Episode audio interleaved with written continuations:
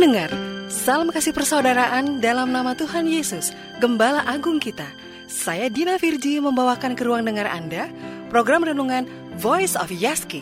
Program kebenaran yang menguatkan dan menghiburkan untuk Anda memulai hari ini dengan takut akan Tuhan. Kali ini Voice of Yaski hadir bersama Pendeta Wilson Suwanto. Selamat menikmati berkat Tuhan. Hardliner yang terkasih, Matius 5 ayat 8, Yesus berkata, Berbahagialah orang yang suci hatinya, karena mereka akan melihat Allah. Berbahagialah orang yang suci hatinya, karena mereka akan melihat Allah. Di dalam bagian ini, Yesus menggunakan kata hati secara spesifik yang mengingatkan kita bahwa manusia mempunyai dua sisi. Sisi yang lahiriah, yang kelihatan, atau sisi yang batinia atau tidak kelihatan. Outer dan inner. Lahir dan batin. Tubuh dan roh. Perbuatan dan hati. Secara spesifik Yesus menyebutkan hati, suci hatinya hati adalah sesuatu yang sangat penting, bahkan sentral dalam hidup seseorang. Karena apa yang di hati akan keluar di dalam perbuatan dan perkataan. Hati memang tempat persembunyian banyak hal, tetapi cepat atau lambat akan nampak di dalam perkataan dan perbuatan. Maka orang bisa saja menebak isi hati seseorang dengan melihat perbuatannya atau mendengarkan perkataannya. Tetapi saya katakan sekali lagi, menebak. Artinya tidak ada ta, tidak ada yang tahu dengan pasti. Tebakan itu bisa benar dan sering salah. Tetapi yang tahu isi hati seseorang adalah Tuhan dan dirinya sendiri. Ketika Yesus mengatakan ucapan berbahagia yang suci hatinya, dia berbicara mengenai relasi kita secara individu dengan Tuhan. Karena Tuhan yang maha tahu, tahu isi hati kita yang sebenarnya. Sehingga yang disebut dengan suci hati itu yang menilai adalah Tuhan. Karena manusia hanya bisa menebak, mengira-ngira, tetapi tidak mungkin tahu 100%. Tidak mungkin bisa mengira-ngira 100% dengan akurat. Tetapi kita melihat banyak orang di dalam hidup ini tidak ambil pusing tentang sikap Tuhan. Mereka lebih berpikir apa kata orang. Orang lain melihatnya bagaimana. Saudara manusia hanya bisa menebak-nebak isi hati kita. Yang tahu 100% adalah Tuhan.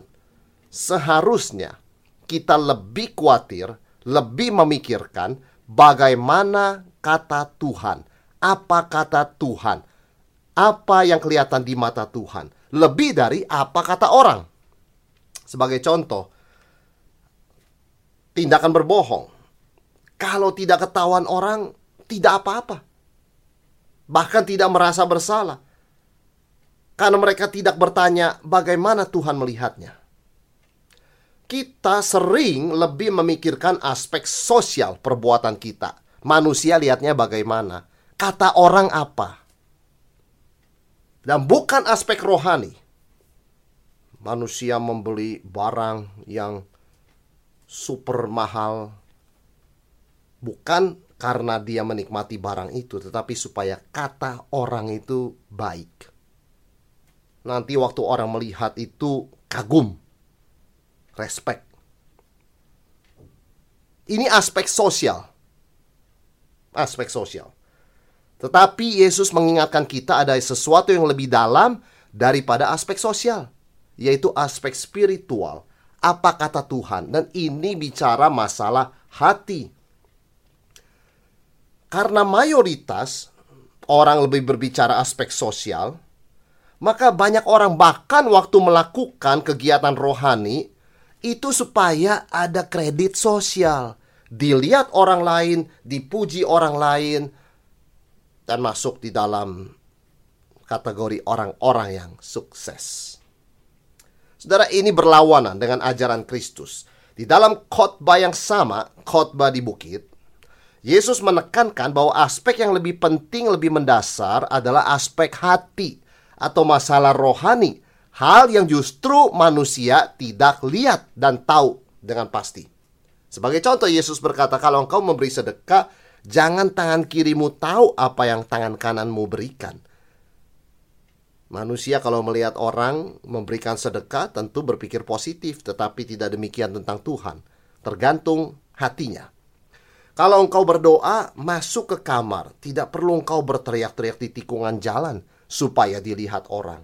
Kalau engkau berpuasa, cuci mukamu supaya orang tidak tahu. Justru di dalam pengajaran Yesus Kristus, aspek rohani mengatasi segala aspek yang lain. Aspek rohani lebih penting dari segala-galanya.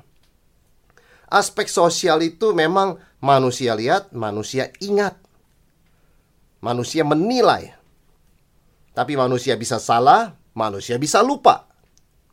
Aspek rohani itu Tuhan lihat, Tuhan ingat, dan Tuhan tidak pernah salah.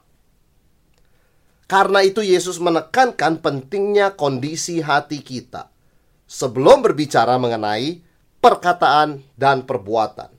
Dengan kata lain, perbuatan itu harus adalah wujud dari hati. Bukan topeng menyembunyikan isi hati yang sebenarnya. Seorang yang melakukan kegiatan ibadah, biarlah kegiatan ibadah itu yang dilihat orang betul-betul wujud dari isi hatinya yang beribadah kepada Tuhan. Jangan untuk mengelabui atau menutupi isi hati yang sebenarnya bahwa dia tidak beribadah. Orang yang berdoa dalam sikap badan berdoa, biarlah itu keluar dari hati yang memang berdoa, bersandar memohon kepada Tuhan. Bukan pura-pura tutup mata supaya tidak diomongin orang. Biarlah orang yang ke gereja benar-benar karena hatinya ingin merasakan kehadiran Tuhan di dalam kumpulan umatnya, ingin menerima firman Tuhan, ingin menaati perintah Tuhan tentang ingat dan kuduskan hari Sabat. Bukan karena kalau tidak datang orang ngomong apa. Kalau tidak datang nanti ditanya ke mana. Supaya tidak pusing mari kita datang. Saudara, apa yang rohani biarlah jadi rohani, jangan pernah diubah menjadi sosial. Dan Kristus berbicara mengenai aspek hati. Ini masalah rohani. Maka ini membawa kita kepada arti yang pertama dari kata suci atau murni hatinya. Yang pertama, yang disebut dengan murni atau suci hatinya adalah selaras. Dengan kata lain, hati harus selaras atau sesuai dengan perkataan dan perbuatan. Sebaliknya, perkataan perbuatan harus selaras dengan hati. Kalau kita berkata dengan mulut, "Aku mengasihi Tuhan," maka biarlah hati kita sungguh mengasihi. Kalau kita berkata, "Ini saya saya bantu engkau sebagai teman," ya hati kita sungguh-sungguh membantu tanpa pamrih karena kalau bantu beda dengan berdagang, saudara sekalian. Di dalam jangan sampai ketika kita berkata ini saya bantu engkau. Tetapi di dalam hati harus ada imbalan buat saya. Itu hati dan perbuatan tidak selaras. Hati dan perkataan tidak selaras. Itu tidak murni. Kalau kita tersenyum melihat keberhasilan teman kita, mungkin dalam hati kita ada sedikit perasaan, kok kamu bisa berhasil saya tidak seperti kamu ya? Mungkin. Kok dia lebih bersinar dari saya dan saya tidak seperti dia. Tetapi jaga kemurnian hati. Ketika ada godaan hati kita berpikir sedemikian di balik senyum kita, biarlah hati kita boleh sungguh mengikuti sukacita dari wajah kita ketika melihat keberhasilan seorang teman. Artinya selaras. Mana yang tidak selaras diselaraskan. Itu artinya suci atau murni hatinya. Dalam bahasa Yunani, suci atau murni itu kataros. Artinya bisa diterjemahkan dengan kata single mindedness. Hanya satu pikirannya. Dari di pikiran dan di hati begitu, di perkataan begitu, di perbuatan begitu. Artinya tidak bercabang. Lawannya adalah double minded. Itu kan bercabang, mendua hati. Yakobus 4 ayat 8 mengatakan dengan tegas menggunakan kata kataros, sucikan hatimu, hai kamu yang mendua hati atau double minded. Jadi yang disebut dengan suci atau murni hati itu single minded. Kalau perkat kalau badan kita di gereja beribadah, ya hati kita juga di gereja. Kalau badan kita ini sedang ada di tempat saudara kita membantu kesulitannya, hati kita juga di sana. Mendua hati sebaliknya adalah perkataan dan hati tidak selaras.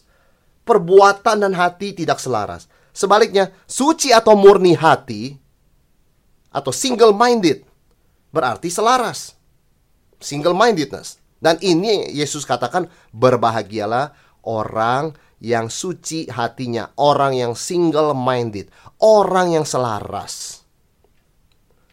Kalau kita tersenyum pada orang lain, biarlah senyum kita adalah ekspresi dari hati kita yang penuh kasih. Itu namanya selaras. Orang tidak usah menebak apa arti dari senyumnya ya? Kok satu sisi dia tersenyum tapi sisi lain Saudara sekalian, seorang yang sungguh dari hati, dia adalah seorang yang single minded. Itu yang dimaksud dengan suci atau murni hatinya. Sebaliknya kalau kita tersenyum tetapi menyembunyikan sesuatu yang tidak baik di hati kita, itu disebut tidak suci atau tidak murni hatinya. Alkitab mempunyai satu istilah untuk itu, yaitu kemunafikan, hypocrisy. Sehingga ada orang bertanya begini, kalau suci dan murni artinya adalah selaras, kalau begitu begini, kalau saya memang tidak senang pada seseorang, saya benci kepada seseorang, ya saya tidak usah tersenyum. Kan katanya harus selaras. Saudara sekalian, selaras itu kalau hatinya A, perbuatannya A. Kalau perbuatannya A, sebaliknya hatinya juga A. Jadi ketika kita tersenyum pada orang yang mungkin dalam hati kita nggak suka, kita sedang mendorong hati kita untuk mengasihi. Supaya selaras. Selarasnya itu harus positif. Kalau perbuatannya memang tersenyum dan ramah, hatinya mengikuti. Bukan sebaliknya negatif. Karena hatinya tidak suka, sudah mau senyum, sudah mau ramah, tidak dibikin senyum dan ramah supaya selaras. Selaras kita positif, bukan negatif. Apa yang buruk dibetulkan mengikuti yang baik. Bukan yang baik dibuang mengikuti yang buruk demi selaras. Kan ada orang seperti itu. Pagi-pagi hari Minggu dia rasanya tidak ingin ke gereja. Tetapi ketika dia ke gereja dia merasa konflik, double minded. Badannya di gereja, hatinya tidak. Apa yang harus dia lakukan? Yang harus dia lakukan hatinya. Tuhan beri kepada hatiku sungguh bersuka cita beribadah kepadamu. Aku rindu. Itu saudara sekalian. Bukan sebaliknya. Toh hati saya sudah malas, mendingan badan saya ikuti hati saya. Pulang dari gereja. Tidak usah kebaktian. Selaras di sini harus yang positif, bukannya negatif. Harus yang tidak taat, yang tidak sesuai firman, diselaraskan dengan yang sesuai firman Tuhan. Hati bukanlah segalanya, hati bisa salah. Karena itu hati harus rela dikoreksi dan dimurnikan oleh firman Tuhan. Maka dikatakan jagalah hatimu dengan segala kewaspadaan karena dari situlah terpancar kehidupan. Kalau hati kita salah, cepat berbalik, dikoreksi oleh firman. Mohon ampun kepada Tuhan. Mohon Tuhan menyucikan kita sehingga antara hati dan perbuatan perkataan kita selaras murni di hadapan Tuhan. Ada ungkapan orang berkata, "Saya tidak mau munafik. Kalau saya benci, saya tunjukkan." Bukan begitu artinya, saudara sekalian. Kalau kita benci, berubah dong, jangan benci. Karena Tuhan berkata, "Kasihilah musuhmu." Tidak mau munafik itu baik, tetapi jangan jatuh dalam kesalahan lainnya. Misalnya membenci, karena dua-duanya melawan perintah Tuhan. Menghindari dosa A dengan cara melakukan dosa B bukanlah kesucian atau kemurnian. Kita hanya bisa disucikan dengan anugerah Tuhan dengan bukan dengan perbuatan baik kita. Hati mengikuti perintah Tuhan. Perbuatan mengikuti hati. Ini namanya selaras atau suci murni hatinya. Kalau perbuatan sesuai firman tetapi hati tidak, maka biar firman mengoreksi hati supaya selaras dengan perbuatan. Barulah itu yang disebut dengan konsisten atau selaras. Single minded. Bukan bercabang atau double minded. Atau tidak murni.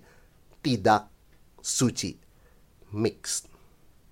Yang kedua, suci atau murni hatinya berarti filter motivasi kita. Suci diterjemahkan di dalam bahasa Inggris pure. Pure in heart. Suci hatinya atau murni hatinya. Kalau kita mendengar kata pure, kita teringat filter. Water purifier. Pemurni air.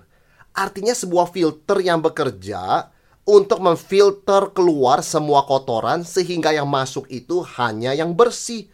Ketika kita meminum air menggunakan filter air, itu berarti filter itu berfungsi menahan atau membuang kuman dan debu dan zat-zat lainnya supaya tidak masuk ke dalam air minum kita sehingga kita bisa minum dengan aman. Itu arti kata murni Menyucikan hati atau hati yang murni berarti hati yang punya saringan atau filter sehingga dari 100 macam motivasi baik dan buruk hanya yang baik yang mendorong kita berbuat sesuatu. Karena bicara hati, kita bicara motivasi. Mengapa kita melakukan yang kita lakukan? Not just what we do, but why do we do it?